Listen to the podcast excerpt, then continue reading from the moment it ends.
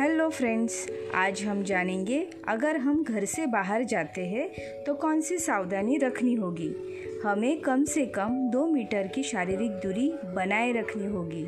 ख़ास तौर पे जब आप सार्वजनिक जगहों पे जाते हो, जैसे कि सब्ज़ी मंडी, मेडिकल, हॉस्पिटल, ऐसी जगह पे सुरक्षित अंतर रखें। Thank you.